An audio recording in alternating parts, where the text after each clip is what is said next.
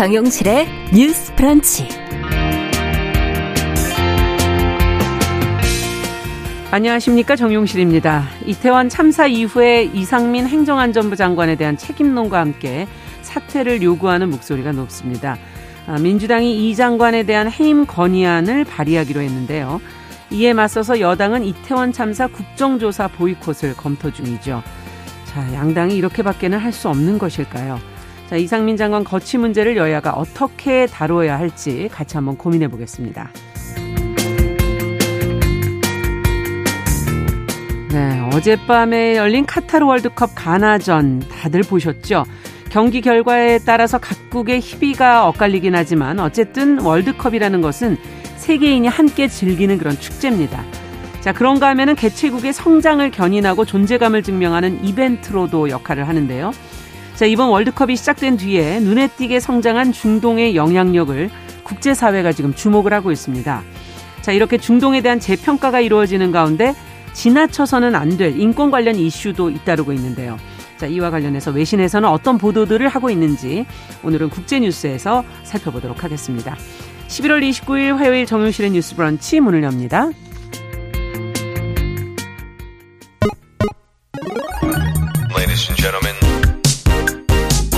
새로운 시각으로 세상을 봅니다.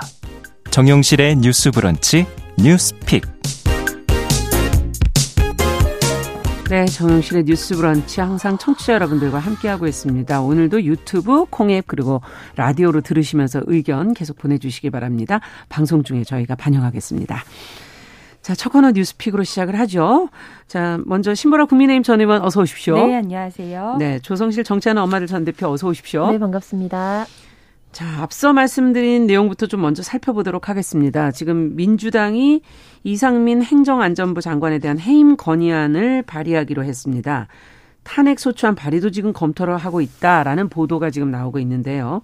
지금 여야가 첨예하게 입장이 다른데 여야의 입장이 지금 어떻게 되고 있는지 조 대표님께서 좀 정리를 해 주시죠. 네, 어제죠. 28일 더불어민주당이 이태원 압사 참사의 책임을 묻는 차원에서 행정안전부 장관인 이상민 장관의 해임 건의안을 카드를 꺼내 들었습니다. 네.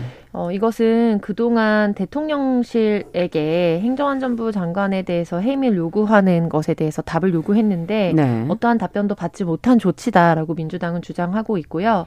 결과적으로 오늘 의원총회를 열어서 상황 보고와 동의 절차를 거친 후 내일인 30일에 해임 건의안을 발의할 예정입니다. 음. 해임 건의안 같은 경우에는 발의 시점부터 첫 번째로 열리는 본회의에 보고를 하고 그 다음에 72시간 이내에 표결을 하도록 되어 있거든요. 아, 시간 제한이 있는 거군요. 네네. 24시간 이후 72시간 이내에 표결을 아. 해야 하기 때문에 국회 일정상 다음 달 1일 본회의에 자동 보고를 시키고 그리고 그 달 2일 본회의에서 바로 안건을 처리하려고 하는 것이 민주당의 전략입니다. 네. 다만 이제 해임 건의안 같은 경우에는 최종적으로 대통령이 받아들이지 않으면 좀 무력한 카드가 될 수 있기 때문에 음. 여기에 대해서 탄핵 소추안까지도 추가로 검토할 수 있다라고 민주 당은 그러면 탄핵 소추안은 어떤 차이가 있을까요? 해임 건의안하고 네, 탄핵 소추안 같은 경우에는 보다 복잡한 절차를 좀 거치게 되는데 예. 결과적으로 이제 대통령의 의사가 아니라 표결의 힘을 조금 더 실을 수 있다라는 차이들이 있는 거고요. 아. 그래서 좀 더 약간 강제력이나 국회의 영향력이 조금 더 클 수 있는 카드로 볼 수 있겠습니다. 네. 그래서 이제 이것이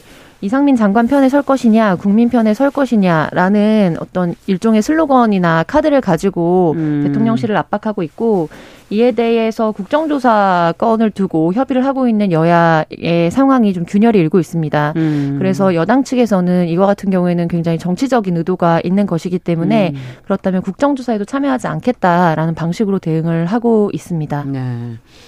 자, 대통령실과 여당은 진상 규명부터 한 뒤에 책임이 있다면 묻겠다라는 지금 이제 입장을 보이는 것 같고, 민주당은 이 장관의 해임을 이렇게 강하게 주장하고, 또 여러 방법을 지금 뭐 탄핵 소추안이냐 해임 건의안이냐 여러 방법을 지금 고민을 하고 있는 것 같은데 그 이유는 어디에 있는 것인지 왜 이렇게까지 지금 상황이 가는 것인지 두 분께서 좀 분석을 해주신다면요.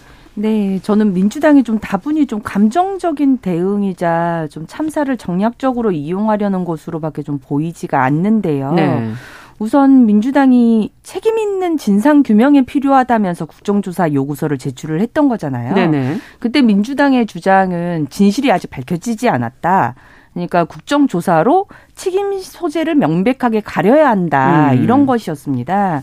그래서 국민의힘에서는 당시 특수본을 꾸려서 이미 수사가 진행 중이고 음. 국정조사는 수사권을 갖고 있지 않기 때문에 정쟁이나 소모전이 좀 될 수 있다. 그런 우려를 해서 실은 처음에는 국정조사를 반대했던 것인데 네. 결국 합의로 인해서 이제 국정조사를 추진하기로 어, 의견을 모은 거잖아요. 네. 어, 그리고 국회에서 이제 관련 부처, 청, 뭐 지자체 어에 이르기까지 음. 당시 참사에 직간접적으로 참석 아니 참여하고 음. 연결되고 책임 있는 그런 당사자들을 국회로 불러들여서 조사하고 질문하는 과정이 이제 국정조사 핵심적인 그렇죠. 과정이거든요. 네. 근데 이제 국정조사에서 행안부 장관도 조사 대상자입니다. 음. 네, 조사 대상 기관으로 명시가 되어 있고요.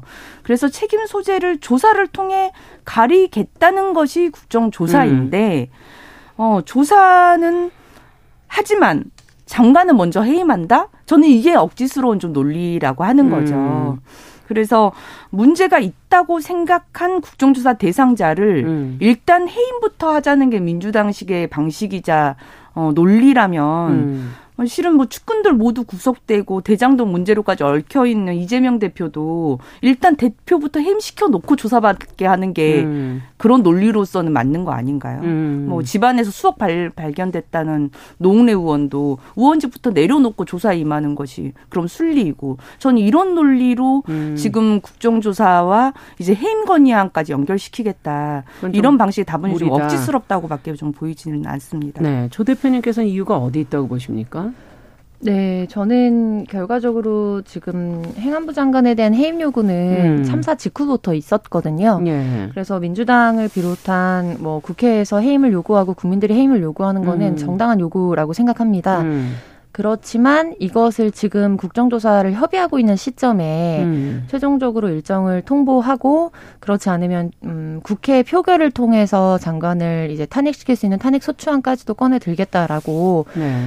가고 있는 시점이나 좀 국면 자체는 좀 적합하지 음. 않다라고 보는 거예요. 음. 해임을 건의하는 것과 요구할 수 있지만 왜냐하면 이게 정무적인 거나 국회의 자원도 사실은 한계가 있기 때문에 선택과 집중과 전략이라는 것이 되게 필요한데 그렇죠. 그 부분에 있어서 최근 이태원 참사 유가족 협의회 구성 추진을 좀 진행하고 음. 있습니다. 아. 그래서 지금 사고 참사 이후에 유가족들이 만날 수 있는 장이나 공간 자체가 전혀 없었다라는 문제 의식이 예. 있었고 65명 정도의 유가족이 모여서 이제 구성을 추진하기로 발표가 나왔거든요. 그렇군요. 그래서 지금 우리가 집중해야 될 것은 국정조사를 통해서 진상을 규명하고 음. 또 특수본을 통해서 진행하고 있는 수사의 진행 상황들과 또 한 축은 유가족 협의회를 중심으로 해서 우선적으로 해결되기를 원하고 네, 네 요청하시는 것이 무엇인지에 대해서 귀 기울이면서 음. 마이크가 사실은 유가족들 분들의 이야기를 우리가 사실 듣지 못했거든요. 아. 그래서 그런 방향으로 갈 수 있도록 통로를 만들어주는 것이 국회가 해야 되는 역할의 우선순위라고 저는 보고 있고요. 예. 이제 그 부분에서 이것이 양당의 사실간의 알력 다툼이나 정쟁화처럼 보여서 국민적 혐오를 더 불러일으키는 것 자체가 전 전략적으로 좋은 전략은 아니다라고 음. 판단합니다. 네. 다만 이제 신보라 의원님께서 좀 언급해 주셨던 어떤 참사나 이제 의혹들이 발생을 했을 때 음. 그것에 대해서 선 사퇴를 하고 수사나 조사를 받아라고 하는 요구가 음. 지금 민주당에서 일고 있는 개인적인 사법 어, 리스크와 음. 동등한 선에 있다고 하는 것에 저는 전혀 동의하지 않고요. 음. 왜냐하면 이거 같은 경우에는 현직 행정안전부 장관이 우리가 갖고 있는 프로토콜 내에서 사실은 여러 가지 것들을 잘 책임지고 음. 바로 대처를 못했다고 하더라도 그렇다면 그 과정에서 어떤 실수가 있었는지에 대해서 궁극적으로 책임과 책임 소재를 위에서부터 내려가면서 음. 사과하고 후 조치를 했어야 되는 상황인데 처음 대응에서부터 지금까지 음. 사실상 어, 어떻게 보자면 상대적으로 말단에 불과한 책임자들에 대해서만 음. 입건 조치나 혹은 압수수색 등이 들어갔지 상부 책임자와 전체적인 정무적, 행정적, 사법적 책임이 있는 네. 대상자들에 대해서는 진행이 되고 있지 않고 그것에 대한 국민적 분노나 유가족들의 음. 분노가 높은 상황이거든요. 네. 그런데 이것이 개인의 사법 리스크로 인해서 의원직을 가지고 있거나 당대표직을 갖고 있는 사람들이 음. 의혹을 받았다고 해서 개인의 직무를 사퇴하고 거기에 대해서 검찰 검찰의 수사를 받으라고 하는 것과는 저는 전혀 음. 같은 위기에 놓고 볼 수 없는 문제라고 봅니다. 어쨌든 해임 요구라는 건 이제 국민의 어떤 감정 이다, 여론이다 이런 지금 얘기를 해주신 거고 유가족이 무엇을 지금 요구하는지를 네. 우선적으로, 원하는 것 들어야 된다. 네. 지금 이제 민주당의 입장도 그렇게 전략적으로는 좋은 전략은 아니다 이런 입장을 얘기해 주셨는데 그렇다면 이제 국힘 얘기를 좀 해보도록 하죠. 양당을 좀 저희가 다 봐야 되니까 국힘에서는 이제 민주당의 해임 건의안 너무 정략적이다 지금 이렇게 비판을 하고 있지 않습니까? 그래서 국정조사 보이콧을 지금 검토하겠다라는 지금 보도가 나오고 있어요. 이런 또 태도는 어떻게 보십니까 두 분께서? 우선 실은 이제 국정조사가 꽤 어려운 과정을 거쳐서 이제 합의가 됐어요. 네. 왜냐하면 이제 어 국민의힘이나 여당에서는 내부적으로도 예. 실은 국정조사라는 게 수사권이 없기 때문에 예. 결국 이거 정쟁의 요소로만 쓰이지 실질적인 어떤 결론을 도출해내기 음. 어렵지 않겠느냐. 음. 하지만 이제 어 방금 말씀하셨던 유가족분들의 어떤 의견도 있었고, 그렇죠. 어 일정 정도 국정조사를 통해서도 한 차원 더 검증을 해보자는 목소리도 있었기 때문에 예. 실은 어 안에서 내부에서 일정도 반대 의견이 있었음에도 불구하고 지금 이제 국민의힘 원내대표가 네. 전향적으로 이 사안을 우리가 함께 어 진행을 하자고 음. 했고 실은 이제 국정조사가 여야 합의가 그래서 중요해요. 대부분의 국정조사는 대부분 여야 합의로 진행을 해왔습니다. 네. 왜냐하면 국회에서 좀 더 무게감을 실어서 어, 어떤 진행되지 않은 사안에 대해서 좀 더 파헤쳐 볼수 예. 있고 어, 여야 합의로 하기 때문에 좀 더 공정성이 담보된다라고 하는 신뢰가 그렇죠. 구축이 되는 것이거든요. 예. 그런데 지금 그 어렵사리 합의한 걸 어, 토대로 조사는 따로 하고 그 조사 대상 기관인 그 책임자인 이상민 행안부 장관은 먼저 해임부터 하고 보자는 게 음. 국민의힘 입장에서도 앞뒤 안 맞는 행보라고 느꼈기 때문에 음. 지금 결국 그런 국정조사의 목적 자체가 음. 이미 민주당은 결론 정해놓고 지금 가고 있는 것 아니냐 음. 이런 불신 그러니까 국정조사가 신뢰관계에서 시작돼야 되는데 음. 이미 불신을 초래한 형식을 만들어내고 있다는 것에 대한 반감인 거죠. 네. 그래서 저는 지금 민주당이 해임 건의안을 처리하겠다고 하는 게 12월 1일이거든요. 본회의 처리를 하겠다고.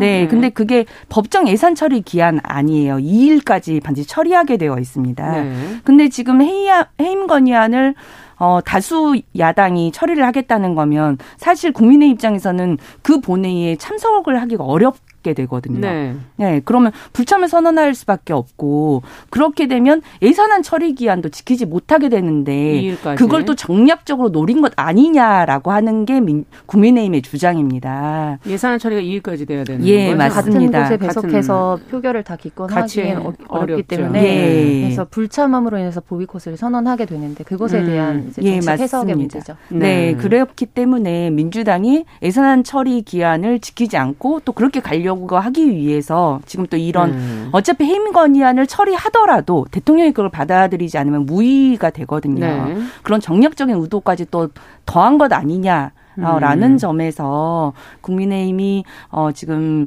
어 이거에 대해서 성토하고 있는 부분에서 저는 이제 동감은 되고 다만 저는 국정조사 어렵게 네. 어 이제 하 기로 결정을 거였으니까. 했기 때문에 네. 저는 민주당이 해임 건의안 추진을 이만 정리를 하고 음. 어 국정조사 흐름으로 가는 게 순리다라는 음. 점에서 어 이게 보이콧에 대해서는 전향적인 조금 검토가 음. 전제된 상태에서 추진되는 것이 좀 바람직하다. 라고 봅니다. 네.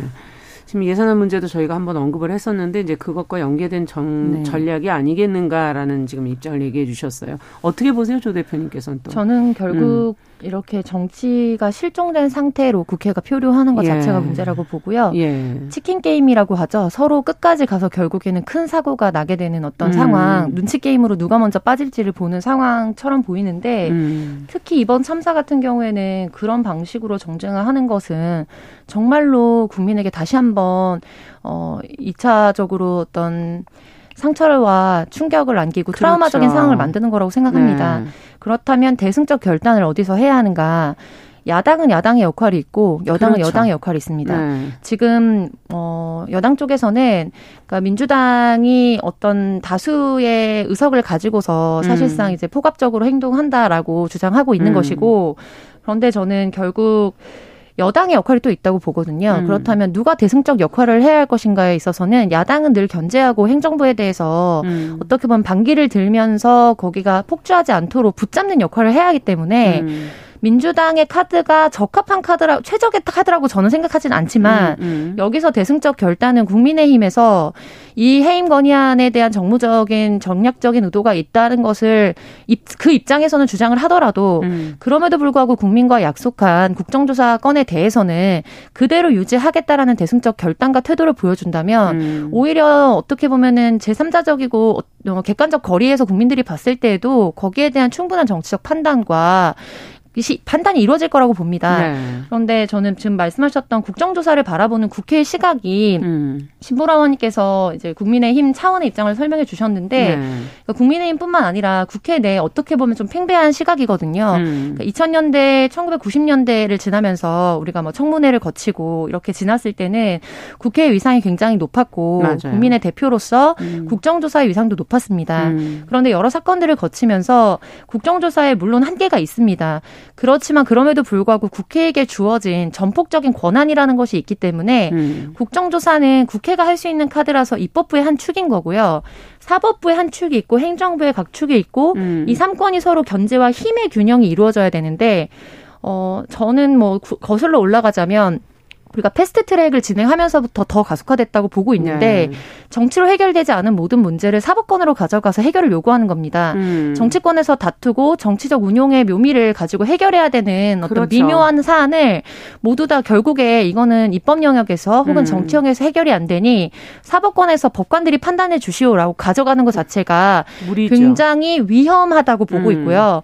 그래서 지금 국정조사를 바라보면서 국회의원들이 혹은 각 정당에서 어떻게 보면 자조적이고 좀 비관적으로 국정조사가 할 수 있는 게 한계가 명확하다라고 전제하고서 논의하는 것 자체가 저는 깨져야 되는 룰 이, 다 네. 그래서 그렇다면 이번 국정조사에서 어떻게 새롭게 사법 뭐 영역에 우리가 맡겼을 때 국민들이 해소하지 못했던 영역들을 음, 발굴할 것인가 그것이 네. 국회에게 여러 보좌진들과 절대적인 권력을 준 이유거든요. 예. 그런데 그거를 무능력의 영역을 어떻게 보면은 절대적인 한계의 영역이라고 등치시키고서 거기에 대해서 이걸로는 해결이 안 되 니까 사법의 결과를 바라보자. 저는 이거는 굉장히 직권에 대해서 네, 다, 다 하지 않고서 네. 어떻게 보면 또 다시 정무적으로 이것에 음. 대해서 방어하는 카드로 사용하고 있다고 봅니다. 네, 각자가 자신의 역할 제대로 해야 된다. 지금 이제 그런 뜻으로 취지로 얘기를 해주셨는데 그렇다면 어, 현실적으로 지난번에 이제 박진 외교부 장관 때 해임 건의안이 이제 대통령이 받아들이지 않았었고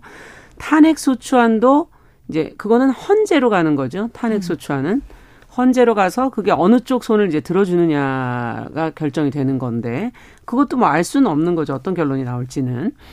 자, 이 장관의 거치 문제도 결국은 정치적인 대화로 그리고 국민을 우선에 놓고 무엇보다 앞서 얘기해 주신 유가족들의 입장을 우선시 놓고 거기에서 얘기를 들어가면서 문제를 풀어야 되는 거 아닐까 하는 그런 생각이 드는데 어떻게 보십니까? 이게 문제를 해결해야 되지 않습니까?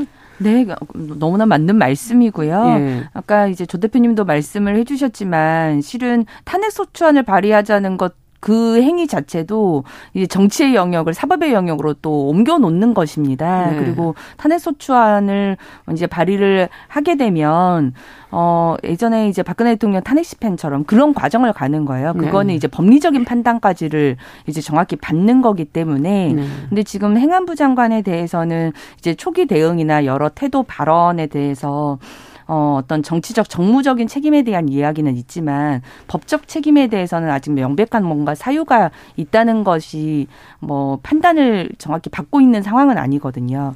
그렇기 때문에 지금 뭐 거치 문제랄지 네. 이런 부분에 대해서는 어그 명확한 어떤 민심을 반영하는 것 그렇죠. 그리고 뭐 정치적 대화로 풀어가는 것이 기본적으로는 좀 정도이다라는 네. 생각이 듭니다. 네, 말씀해 주신 것처럼 정말 국회가 그 정치 영역을 지금 제대로 못 하고 있는 부분은 분명히 있는 것 같습니다. 조 대표님께서는 어떻게 해야 된다고 보십니까? 네, 결국 말씀드린 것처럼 국민의힘에서는 야당의 어떠함에 상관없이 약속한 국정조사 건에서는 최선을 네. 다해서 임하겠다라고 보여 강조해야 할 것으로 보이고요. 네, 취해야 될 것이고. 네, 그리고 민주당 같은 경우에는 이제 지난 몇 년 전, 2년 전이었던 것 같아요. 네. 추미애 법무부 장관 탄핵 소추안이 국회를 통과하지 못했었습니다. 왜냐하면 음. 그때는 이제 민주당이 거대 야당이기 때문에 이번에 찬성 의지를 가지고 표를 최대한 어떻게 보면 또 끌어모으면 음. 어, 일정 부분 승산도 있을 거다. 그리고 어떻게 보면 이거 효과적인 카드로 남겨진 히든 카드로 쓰겠다는 건데 음. 결과적으로 안타깝게도 저는 현재의 그 부분의 판단에 동의하진 않습니다만 음. 지난 세월호에 있어서의 박근혜 대통령의 책임에 대해서도 음. 소수 의견을 제외하고는 사실상 결과적으로 헌재의 공식적인 판결은 음. 탄핵의 명백한 사유로 공식화하기는 어렵다는 것이 판결이었거든요. 네. 네, 그래서 이번에 이상민 장관의 건도 궁극적으로 만약에 통과를 국회 통과를 해서 헌재까지 간다고 했을 때도 음. 아주 낙관적으로 보기는 어려운 카드라는 걸 민주당도 알고 있을 겁니다. 네. 그런 부분에서 궁극적으로 지금 유가족 협의회가 발족이 된 만큼 음. 유가족 협의회의 목소리를 듣고 그리고 국정조사에 국회가 역량을 다해서 국민들의 의혹을 해소하고 또 대안을 마련해 줄 수 있는 그런 음. 문제 해결이 이루어지기를 강력히 바랍니다. 네. 자, 앞으로 또 이제 날짜가 많지는 않으니까 저희도 한번 또 지켜보면서 계속 어, 문제를 어떻게 풀어가는지 어, 바라보도록 하겠습니다. 자, 두 번째 뉴스로 또 좀 가보죠. 어, 아이가 태어나면은 이제 아버지 성을 따르는 부성 우선주의. 어, 지난 정부에서 이것을 이제 폐기 방침을 세웠었는데 지금 이제 이번 정부 들어서 또 입장이 좀 달라졌습니다. 최근에 법무부가 이 부성 우선주의에 대한 헌법 소원 심판을 기각해 달라면서 의견서를 제출했다고 하는데 이 내용이 어떤 내용인지를 좀 먼저 들어보도록 하죠. 신보라 의원께서 좀 정리해 주시겠어요? 네, 시민단체 활동가인 이설아 씨와 장동현 씨 부부는 민법의 부성 우선주의 원칙과 혼인 신고 시에 자녀가 모해성을 따르기로 협의한 경우에는 그 별도로 체크하게 하는 것이 음. 혼인과 가족 생활이 개인의 존엄과 양성의 평등을 기초로 한다는 그런 헌법 조항을 위배했다면서 네. 지난해 3월에 헌법 소원을 제기를 했었는데요. 네. 이러한 헌법 소원에 대해서 법무부가 헌법재판소에 의견서를 제출을 했습니다. 음. 어, 부성 우선주의 헌법 소원 심판을 기각해 달라는 내용인데요. 취지는 음. 현행 민법의 제 781조 1항은 자는 부의 성과 본을 따른다. 다만 부모가 혼인신고 시 모의 성과 본을 따르기로 협의한 경우에는 모의 성과 본을 따른다라고 정하고 네. 있는데요. 법무부는 이 법 조항이 위헌성이 없다는 입장입니다. 음. 그래서 법무부 의견서에 따르면 혼인신고 시 부부가 협의하도록 한 거는 형제 자매 간 상이한 성으로 인해서 갈등과 괴리감이 있고 음. 또 가족 관계 내에서 성이 갖는 전통적 의미 그리고 부부간 자녀간 부모 자녀 간의 안정된 혼인 가족 관계 등을 고려해서 정한 것이다라고 보았고 가족의 동일성 및 결합을 강화하는 입법 목적 달성에 있어서도 적합하고 유효한 수단, 수단이다라는 음. 점에서 의미가 있다고 봤고요. 또한 어, 이 두 청구인이 제시한 방안이 협의 시기 그러니까 어, 어느 성을 따를 것인지, 음. 자녀의 어떤 성을 따르게 할 것인지를 협의하는 시기의 제한을 폐지하거나, 음. 자녀 출생 시마다 자녀의 성에 대해서 협의하도록 하게 되면, 네. 자녀의 성에 대한 불확, 일정성이 무한정 길어질 수 있고 또 협의가 되지 않는 경우 협의 시마다 가정 내 불화의 원인이 될 수 있다고도 주장을 했습니다. 네. 또한 과거 현재가 양계 혈통을 모두 성으로 반영하는 것이 현실적으로 어려운 점 등을 고려해서 부성주의 원칙은 입법 형성의 한계를 벗어난 것으로 음. 볼 수가 없다. 라는 점을 그 판시한 것을 들면서 네. 현 시점에서는 이와 달리 볼 특별한 사정 변경이 없다라는 음. 점에서 이 헌재 심판을 기각해 달라는 의견서를 제출을 했습니다. 네. 자, 지금 내용이 좀 복잡하기 때문에 저희가 이제 이것을 가지고 조목조목 그 위원이 법무부가 아니라고 보는 이유들을 조금 들여다 보면서 두 분의 의견을 들어야 되겠는데요. 어, 시간상 저희가 11시 30분부터 일부 지역에서 지금 해당 지역 방송 보내드리고 저희는 어, 2부에서 이 내용을 조금 더 자세히 들여다보도록 하겠습니다.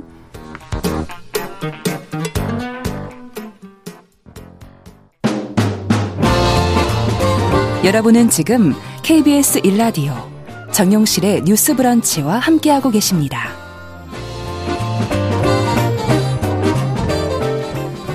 지금 저희가 어, 법무부가 부성 우선주의에 대한 헌법 소원 심판을 기각해 달라면서 낸 의견서 내용을 저희가 신보라 의원께서 짚어 주셨는데 이게 법문이기 때문에 말이 어려워 갖고 네. 쉽게 표현하자면은 어 이거를 불확실하게 이렇게 엄마를 하는 걸 예, 엄마 엄마 성을 따를 수 있는 걸 예외로 지금 두어 있는 그 규정이 좀 불확실할 수 있기 때문에 혼인 시에 결정을 하게 돼 있으니까 그거를 그것이 가져오는 어떤 갈등이나 소모적인 것을 시 불필요하니까 이걸 그대로 돌아 지금 그런 얘기인 것이죠. 네, 전체적으로 네. 보자면은 네. 네 이제 그 안에서 보시면서 이 부분은 합리적인데 이 부분은 뭐, 어, 불합리하다든가 이런 부분이 있다면 좀 짚어서 이제 얘기를 두 분께서 좀 해주셨으면 좋겠어요. 네, 음. 많은 대중분들에게 알려진 진태현 박시은 연예인 부부가 네. 이제 성인 자녀를 입양했던 예가 있거든요. 네. 예를 들면 엄마의 성으로 이제 입양을 하기로 결정하고 법원에 판결을 받아서 성을 받았습니다. 음.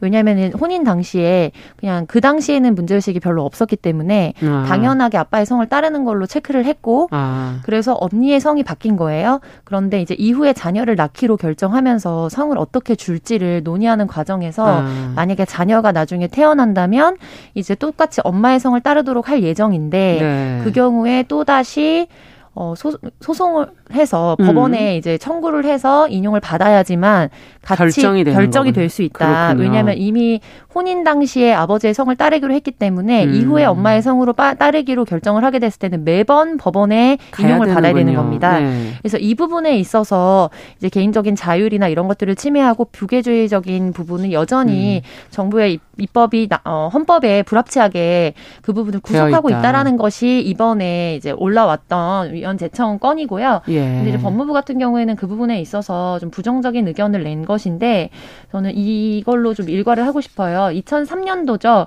약 20년 전 전에 헌법재판소의 위원 제청서가 청구가 되었고 2005년도에 헌법 불합치 판결을 받아서 그때부터 우리가 이제 선택하는 경우에 한해서 예외적으로 엄마의 성을 따를 수 있도록 했거든요. 예. 근데 그 당시에 여성가족부 장관이 낸 의견입니다.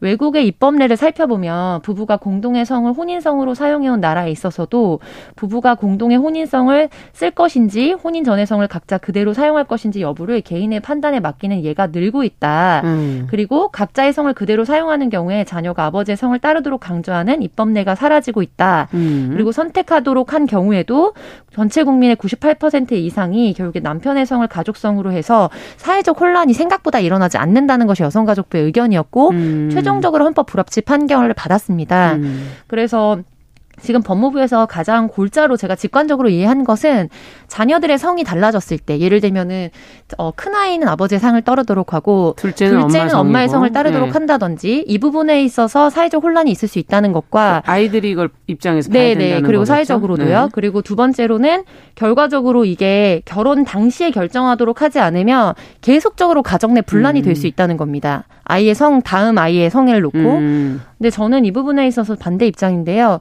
결국 그거는 가정 내에서 해결해야 되는 부분이고 음. 20년 전에 여성가족부 장관이 의견을 냈던 것과 같이 결과적으로 그렇게 전제를 한다고 하더라도 강력한 신념적인 어떤 음. 지향이 있는 분들이 아니라면 사회적 시선 때문에라도 음. 사실 무리하게 성을 않죠. 하기는 어려운 선택입니다. 우리 네. 사회에서 여전히. 예.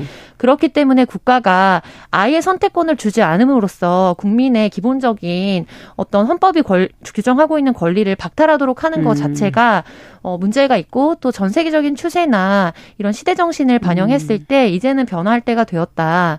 라고 보고 있습니다. 네, 심으라 의원께서는 어떻게 보십니까? 네, 저도 음. 이제 자녀의 성을 어, 부성으로 원칙적으로 따르는 음. 것이 아니라 선택할 수 있도록 한다, 음. 할수 있다라는 점에서는 사회적으로 많은 인식 변화가 있는 것 같아요, 국민분들이. 네. 그리고 최근에 이제 성본 그렇게 변경하는 소송을 통해서 모해성을 얻게 되는 이제 음, 그런 사례들, 네 사례들도 있기 때문에 조금 계속 유의미한 변화들이 좀 네. 시작되는 시점이다라고 보여지고요. 어 다만 어, 가족 관계 내에서 성이 가는 전통적 의미들이 고려되어 있다. 음, 음. 이제 법무부의 그 주장에 대해서는 음. 좀 동의하기는 좀 어려웠어요. 왜냐하면 부성주의 원칙 자체가 가부장제한 방식이기도 하고 그렇죠. 호주제가 폐지되면서 이 부분도 개정이 실은 일어났던 거죠. 거거든요. 있거든요. 네. 호주제 폐지의 가장 근본적인 문제가 가부장제 관습적인 그렇죠. 그런 거였기 때문에 변경된 거잖아요. 그래서 저는 이제 더 이상 성이 갖는 그런 가부장제 전통적 의미는 음. 없다. 다만 우리가 네. 관습적으로 어 다만 국민들이 의례적으로 이제 받아들여서 그냥 음. 부의성을 따르고 있을 뿐이지라는 생각이 들고요. 어 그리고 어 형제 자매가 어떤 상이한 성으로 인한 갈등과 괴리감 네. 그리고 가족의 동일성 및 결합 강화는 입법 목적에는 동의는 하, 지만 네. 그게 꼭 구성주의어만 한다는 것이 음. 저는 모해 모해성을 쓴다거나 하는 한부모 가정 에 대한 편견을 그래. 오히려 강화시킬 수 음, 있다라는 점에서 좀 열린 시각으로 좀 이 문제를 조금씩은 좀 바라볼 필요가 있다는 생각이 듭니다. 네. 지금 뭐 여러 가지 의견들을 어, 주시는데 어 아이를 안 낳는데 지금 이게 뭐 무엇이 더 아, 문제냐 뭐 이런 지적도 예. 지금 있었고요. 그다음에 어, 성을 간, 뭐, 누구 성을 한 게 또 뭐 어떤 의미가 있느냐, 뭐 이런 얘기도 올려주신, 뭐, 가져가라, 뭐 이렇게 표현하시는 네. 분들도 계시는데. 네, 그래서 지금은 네. 혼인신고서를 작성할 때 하게 음, 되어 있는 것을 그렇죠. 출생신고시로 바꿔줘야 된다라고 그러네요. 하는 것도 이제 포함을 하고 있는 내용이기는 네, 해요. 그러네요. 네. 사실은 출생신고할 때 그걸 생각하게 되지, 예. 혼인신고할 때 생각하지는 않으니까요. 네, 시간 시점으로. 본다면. 네. 자, 그러면 끝으로 좀 생각을 해보죠. 국민의 어떤 어떤 인식이 현실의 인식 이라고 볼 수 있고 그것의 변화에 맞춰 법은 사실은 가야 되는 거 아닌가 하는 그런 생각이 있고요. 어떻게 보십니까? 전체적 정권의 어떤 교체 이런 것들이 결국은 어, 매번 이렇게 법을 계속 새롭게 다시 봐야 되는 것으로 가야 될 건가? 법의 어떤 일관성도 필요한 거 아닌가 하는 그런 생각도 들고요. 두 분께서 끝으로 정리 말씀 한 말씀씩. 네, 이제 네. 행정 조직 같은 경우에는 결과적으로 정권의 영향이라든지 추세를 따를 수밖에 없는 네. 경향성을 가지고 있고 그럼에도 저는 역사는 그럼에도 진보한다는 믿음을 가지고 있습니다. 네. 그래서 전 세계적이고 국내의 법에 대한 혹은 음. 이런 관념에 대한 인식이 변화한다면 음. 결과적으로 이런 추세도 시 점의 문제이지 변화할 것인데 앞서 말씀해 주셨던 분이 저는 핵심을 짚었다고 생각하거든요. 음. 저도 마지막 이야기로 하고 싶었던 건데 가족이 다양해져야 사실은 우리가 생각하는 저인구와의 문제나 이런 것들도 음. 새로운 관점에서 볼 수 있고 해결안을 찾을 수 있을 수 있, 여지가 생깁니다. 그렇죠. 그런데 지금 성이 갖는 관념이 무너질까 봐 우리가 이거를 음. 깰수 없다라고 하는 것 자체가 이미 우리 사회가 갖고 있는 정상 가정의 틀을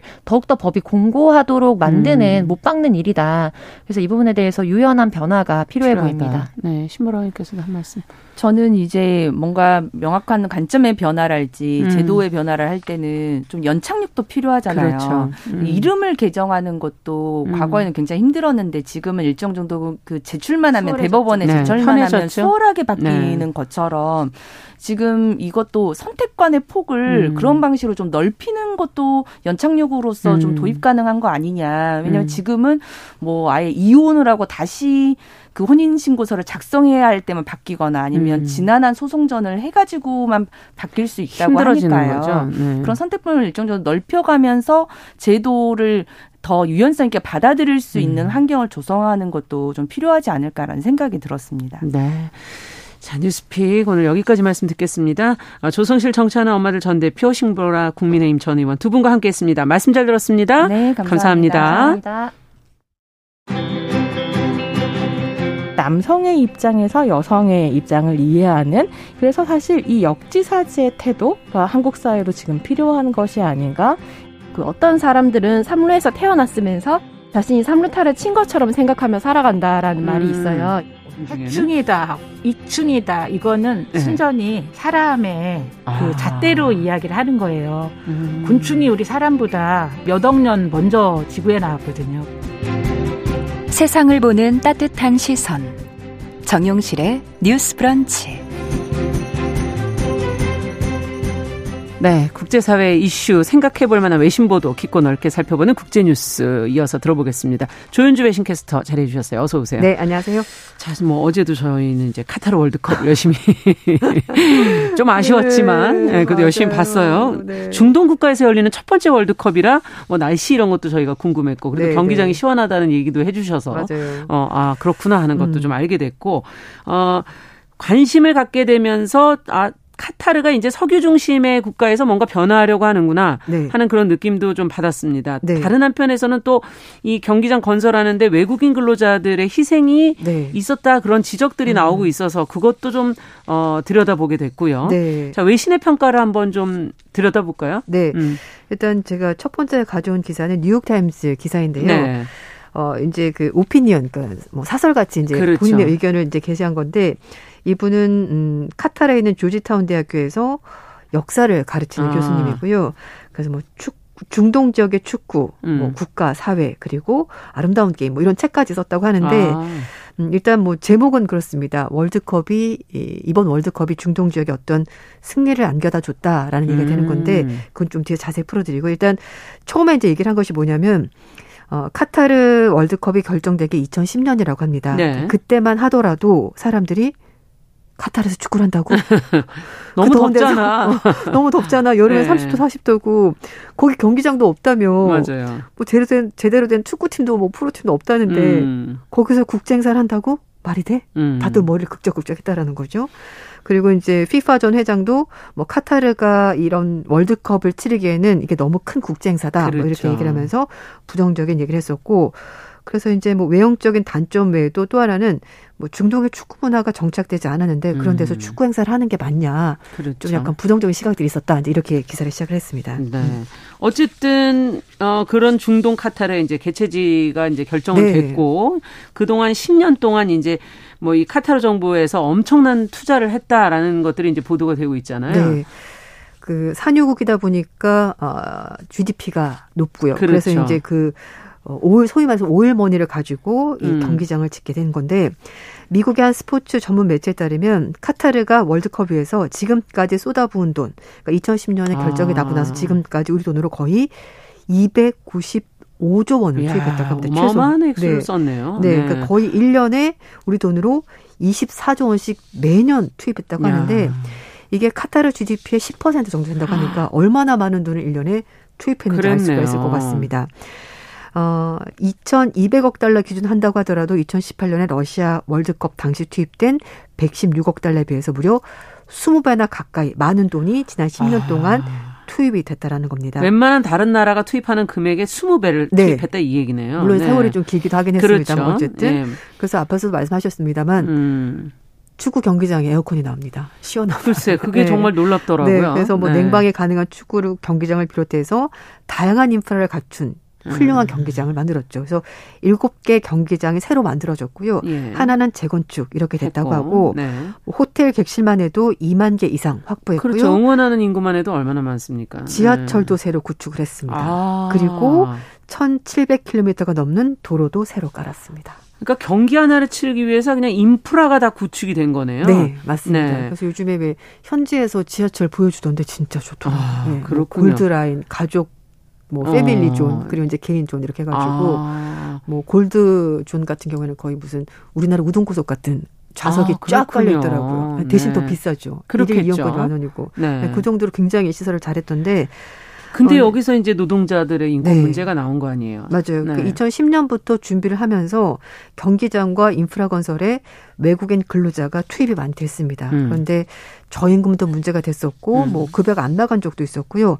작업장의 안전 미비 이런 것 때문에 노동자들의 인권 탄압 문제가 계속 제기가 됐습니다. 음. 특히 사실 이제 이 공사 기간 동안에 돈을 많이 벌 수 있잖아요. 그럼요. 그러다 보니까 주변에 있는 뭐 파키스탄, 아. 네팔, 방글라데시 그 소위 말해서 경제적으로 어려운 국가들 예, 카타르보다 훨씬 못 사는 나라에서 많이 왔었고 음. 그러다 보니까 어 사실 본인들의 권리를 주장하기가 좀 힘들었겠죠. 아무래도 예. 돈을 받아야 되니까. 그래서 어쨌든 그런 여러 가지 문제가 있었는데 영국 일간지 가디언즈는 2010년부터 지금까지 해외 노동자 6,500명이 숨졌다. 이렇게 보도를 하고 있는데 6,500명이요? 네. 근데 이거를 확인할 방법이 없다고 해요. 그냥 카타르 정부가 공식적으로 입장 발표를 안 하니까 네, 안 하니까 이제 추정을 할 뿐인 겁니다. 추정 지금 추정치가 지금 6,500명이에요. 네, 10년 동안 지난 오. 10년 동안 그렇다고 합니다. 어, 그런데 또 어, 너무 아이러니하게도 아직까지도 이제 여기 카타르에서 일하는 한 남성은 음. 아버지에게 이제 돈을 보내준다라고 얘기를 하고 있고요. 또, 어, 그땐 일을 했었지만 지금은 또 비건 레스토랑에서 요리사를 하면서 음. 이번에 카타르 월드컵 열심히 응원하겠다. 뭐 이렇게 얘기를 하고 있습니다. 음. 이 카타르 전체 인구가 300만 명 정도 된다고 하는데요. 카타르 시민권자는 30만 명. 그리고 나머지는 거의 외국인 노동자들인데 대부분 뭐 남아시아, 아, 그러니까 뭐 네팔, 음. 인도 여기서 온 사람들이 많다고 합니다. 그리고 아프리카 출신 노동자들도 많습니다. 그러니까 왜냐하면 세계에서 일로 노동을 하러 간 네, 거군요. 지역적으로 북아프리카와 가깝거든요. 가깝네요. 네, 맞아요. 그러니까 이제 가기가 좀 쉬운 거죠. 그래서 어 이제 이렇게 일하러 온 노동자들은 카타르 시민권을 얻지 못하는 경우가 음. 많습니다. 그러니까 사실 권리를 보호받지 못한 채 열악한 환경에서 일을 했었고 어, 앞에 말씀드린 것처럼 경기장은 에어컨이 나옵니다만 건설 현장은 에어컨이 없습니다. 그렇기 때문에 음. 굉장히 좀 열악한 곳에서 일을 했었고 또 노동자들의 숙소 역시 굉장히 밀집된 곳에서 음. 열악하게 음. 생활을 했었다고 합니다. 하지만 그럼에도 불구하고 가족들에게 돈을 보낼 수 있으니까 그런 걸 생각하면서 네, 열심히 생각을 하면서 열심히 음.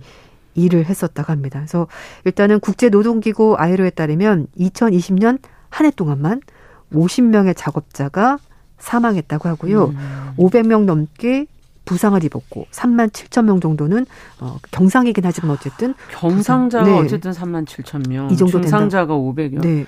그리고 아. 또 개막하기 전에는 어, 관객 수용을 위해서 노동자들을 뭐 강제로 퇴거시켜서 그것도 역시 논란이 되기도 했습니다. 아, 그렇군요. 네. 지금 이번 대회에서 이란 축구 국가대표 선수들이 지금 또 반정부 시위에 연대하는 의미로 네. 이제 국가를 이렇게 부르는 게 있잖아요. 네, 그거를 맞아요. 안 했다면서요. 네, 맞습니다. 어, 이번 카타르 월드컵에 출전한 이란 축구 대표팀 선수들이 첫 번째 경기에서 국가를 부르지 않았습니다. 지금 음. 이란에서는 20대 여성이 히잡을 제대로 착용하지 않았다는 이유 때문에 경찰에 끌려갔다가 그렇죠. 며칠 만에 갑자기 사망한 있었잖아요. 네. 그리고 나서 지금까지도 계속 반정부 시위가 계속되고 있는데 음. 거기에 대한 연대 표시로 국가를 부르지 않았습니다. 어, 이란 국가가 연주되자 운동장에 서 있던 선수들이 굳은 표정으로 침묵을 지켰고 몇몇 선수는 고개를 떨궜습니다. 이게 아. 어, 이란 국영 TV 화면이 그걸 비춰주다 갑자기 이제 경기장 관객들로 화면을 바꾸는 일까지 아. 벌어졌는데 음, 주장은 경기가 끝나고 나서 국가를 부르지 않기로 하면서 시위대에게 연대를 표시하기로 한 거다라고 설명을 했는데요. 음. 음, 9월 27일 날 세네갈과 마지막 평가전에서도 역시 국가 연주 때 이란 축구협회 마크 국기를 가린 검정색 점퍼를 입고 일부러 그랬군요. 네, 점퍼 어, 대표로 등장했고 선수 대부분이 국가를 부르지 않았습니다. 음. 그리고 이란 응원단석에서도요 반정부 시위대 슬로건인 여성, 삶, 자유 이 플래카드가 어, 내걸려졌는데 음. 어, 뉴욕 타임즈에서는 선수들이 혹시 고국으로 돌아가면 당국으로부터 보복을 당할 가능성도 있지 않을까라면서 아이고 이건 좀 굉장히 우려스럽네요. 네, 걱정하는 얘기도 같이 나왔습니다. 음. 아유, 지금 월드컵 준비하는 과정에서 지금 뭐 인권 문제 네. 또 이란의 어떤 반정부 시위에 연대하는 네. 이런 장면들 음.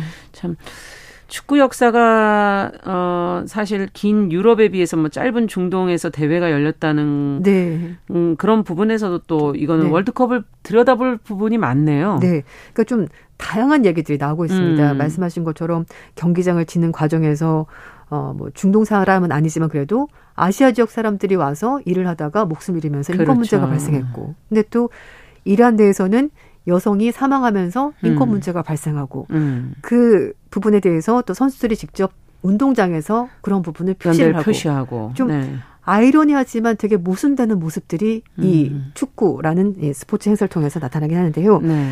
여기서 또 하나 얘기가 나오는 것이 뉴욕 타임즈가 짚은 것이 뭐냐면 중동과 북아프리카 지역의 축구 역사가 짧다. 그 문화라는 음. 것이 프랑스와 영국이 이 지역을 식민 지배하면서 축구를 전파시켰다. 전파시킨 거라고 해요. 그래서 아.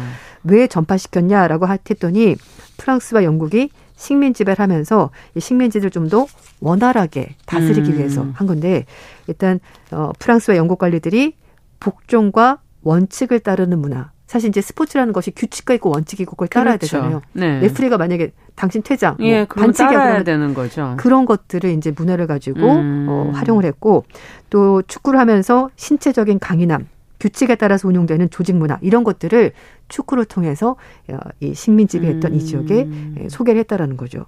그러면서 북아프리카와 중동의 엘리트들이 자신들만의 축구 클럽을 만들었고요. 그러면서 아. 이 사람들이 나중에는 독립을 위한 투쟁을 하면서 이런 축구 클럽들을 어, 자신들이 배운 문화를 가지고 사회적으로 문화적으로 음. 활용했다라는 겁니다. 그러니까 식민 지배를 잘하기 위해서 축구 문화를 들여왔는데 나중에 이 나라들이 음. 어, 독립이나 네, 서방 국가로부터 독립하는데 이걸 이 문화가 또 쓰이게 활용됐다. 네. 네. 약간 돌고 도는 모든 게 참 아이러니한 거죠. 네, 네 맞습니다. 네. 어, 그 뉴욕 타임즈는 이번 월드컵 개최가 그래서 중동 국가에게는 어쩌면 승리를 안겨준 것 같다. 이런 식으로 음. 해석을 한 겁니다. 네. 음. 카타르는 이제 중동 안에서도 이렇게 아주 큰 나라는 작아요. 아니기 때문에 네. 어, 중동의 작은 국가는 아니다 우리가 이번 기회에 음, 그걸 맞아요. 좀 알리는 효과도 있지 않았을까 싶은데. 네. 면적은 작지만 돈은 많고 음. 그런데 다른 옆에는 사우디가 있고 이란이 있으니까 사실 중동 지역에서 종주국 그러면 뭐 이란, 사우디 네. 아무래도 그런 시아파 순위파 네, 그 사이에 뭐 이렇게 서 있거든요. 예. 카타르가 네. 그래서 어, 어떤 그 단순한 산유국 이미지에서 벗어나기 위해서 어, 이런 여러 가지 노력을 한 것 같다는 해석도 나오고 있습니다. 음. 어, 축구 팬들이 이 카타르에 머물면서 매일 300달러씩 지출할 거다. 이제 이렇게 예상을 하면서 그래도 수익이 꽤 나올 거란 전망을 하고 있고요. 네. 어, 카타르를 방문하는 관광객 수가 150만 명에 달해서 와. 한 10조 원 정도 수익도 창출되지 않겠는가 이렇게 전망했습니다. 네. 그러면서 카타르가 이번 월드컵을 통해서 궁극적으로 얻어내려는 것이 국가 이미지 개선이다. 뭐 이런 해석도 음. 있습니다. 말씀드린 것처럼 오일머니, 뭐 석유나 액화, 천연가스 이런 것들을 통해서 산업만 키운 그런 나라가 아니라 음. 관광도 있고 무역도 있고 투자도 하고 이런 국제 대우도 할 수 있는 비즈니스 역량이 있는 나라다. 음. 이거를 전 세계적으로 좀 보여주고 싶었다. 음. 이런 야망도 있었다라는 거죠. 그러네요. 음. 네. 자, 어쨌든 이번 대회로 경제적인 뭐 이익이 좀 생길까요, 카타르가? 근데 워낙 투자를 많이 했다고 그래서 20배나. 네, 그래서 사실 흑자는 쉽지 않을 네. 거다 이런 얘기도 나오고 있는데요. 어, 지금까지 있었던 56년 동안 있었던 월드컵 중에서 흑자를 낸 것은 한 번밖에 없었다고 합니다. 네, 손해를 보면서도 감내를 네. 하면서 하는 거군요. 네, 러시아가 이제 30억 달러 정도 수익을 냈다고 하니까 이제 그 경제적인 수익보다는 다른 음. 것을 더 얻기 위해서 아. 경기를 한 거다. 이렇게 얘기를 하고 있습니다. 네. 그래서 이제 뭐 경제적 부분뿐만 아니라 뭐 소프트웨어 이런 것들도 아. 생각을 해서 어, 이번 경기를 이렇게 천문학적인 자금을 들여서 소프트 파워. 네, 네. 그건 뭐 어떻게 또 좀 더 구체적으로 얘기할 수 있을까요? 소프트 네. 파워라는 건? 일단 소프트 파워라는 것이 뭐 이제 문화적이라든지 이런 여러 가지를 통해서 이제 그 각 국가 이미지를 좀 개선하는 그런 게될 것 같은데요. 뭐 상업적 측면으로 큰 손해를 보더라도 음. 이 소프트 파워를 통해서 국가 이미지를 개선한다면 그게 더 도움이 될 수 있다고 생각한 것 같다고 영국에 있는 한 스포츠 경제 강사가 얘기를 하게 됐습니다. 네. 그래서 어 이게 또 안보 전략과도 관련이 된다고 하는데요. 이 말씀드렸던 것처럼 사우디와 이란 사이에 있었던 끼어 있는 조그만 나라가 아니라 네. 이 나라 나름대로 문화가 있고 국가적인 음. 이미지를 어 보여줄 수 있는 절의 기회이기 때문에 그런 점에서 카타르 정부가 자국 그리고 아랍 문화를 세계에 알리기 위해서. 굉장히 세심하게 월드컵을 준비했다 이런 평가도 있습니다. 근데 다른 한편에서는 이 스포츠를 통해서 중동 국가들이 그동안 있었던 좀 부정적인 전쟁을 하고 네. 항상 그 종교 갈등이나. 그 파, 파벌 뭐 이런 종교 파, 네. 파벌 문제 이런 것들이 있었던 것을 좀 지우려는 노력 아닌가 이런 네. 비판도 있다면서요. 그래서 이제 뭐 스포츠 워시, 그러니까 스포츠를 음. 통해서 자신들의 어떤 나쁜 이미지를 없애버린다. 이제 그런 얘기가 나오는데요. 음. 뭐 카타르도 마찬가지고 사우디도 이제 국제적인 여러 스포츠 행사를 개최를 하고 있습니다. 여기 음. 이제 5일만에 쏟아붓는데 얼마 전에 사우디에서 골프 대회가 있었습니다. 아. 사실 골프는 중동의 스포츠는 아니거든요. 그렇죠. 근데 돈이 워낙 많다 보니까 개최를 하게 됐고. 잔디가 일단 있어야 되니까. 그러니까요. 네. 그것만 해도 돈이 어마어마하게 네. 들어가는데 그래서 사실 상금도 그 전에 이제 기존에 있었던 음. 골프 대회보다 굉장히 많았습니다. 그런데 아. 사우디가 사실은 어, 자말 카시쿠지라는 언론인이 사망한 일이 있었고 그 뒤에 사우디 왕세자가 뭐 배우다 이런 얘기가 있지 않았습니까? 네. 그래서 그런 인권에서 자유롭지 못한 나라의 스포츠 행사가 열리는데 스포츠 정신과는 맞지 않다는 거죠. 그래서 그것 음. 때문에 일부 골프 선수들 안 간다, 뭐 가야 되나 말아야 되나 말이 많았었는데요. 근데 그런 것뿐만 아니라 사우디가 또 세계적인 자동차 경주 대회 다카르 캘리 뭐 이런 것들도 보더라도 사우디가 2020년에 유치를 했거든요. 그러니까 음. 이런 여러 가지 국제 행사를 대규모 자금을 투입해서 열무로써 사우디가 가지고 있었던 고유의 국가 이미지를 좀 개선을 한다라는 거죠. 음. 그래서 이런 걸 통해서 관광객도 유치하고 소비도 진작시키고 그리고 뭐 기름만 팔아서 사는 나라 이런 게 아니라 어, 석유 의존도를 어 좀 낮춰서 음. 경제 구조를 바꾸는 그런 의도도 같이 가지고 있는 것 아니냐라는 얘기를 하는데요. 하지만 또 다른 한편에서는요. 이런 어떤 국제적인 화려한 음. 스포츠 행사를 열어서 국내 경기 침체나 뭐 청년들의 실업률 그렇죠. 이런 것들을 불만을 잠재우려는 음. 그런 두 가지 목적을 같이 가지고 있는 것 같다. 이렇게 설명을 하고 있습니다. 네. 오늘 국제 뉴스 카타르 월드컵을 계기로 본 네. 중동의 변화와 인권 이슈들 저희가 같이 한번 살펴봤습니다. 조윤주 외신캐스터와 함께 했습니다. 말씀 잘 들었습니다. 네, 감사합니다. 자, 정영실의 뉴스 브런치 화요일 순서 이제 마칠 시간이 됐고요. 끝으로 BTS의 노래 Life Goes On 들으면서 어, 화요일 순서는 마무리하겠습니다. 저는 내일 다시 뵙겠습니다. 안녕히 계십시오.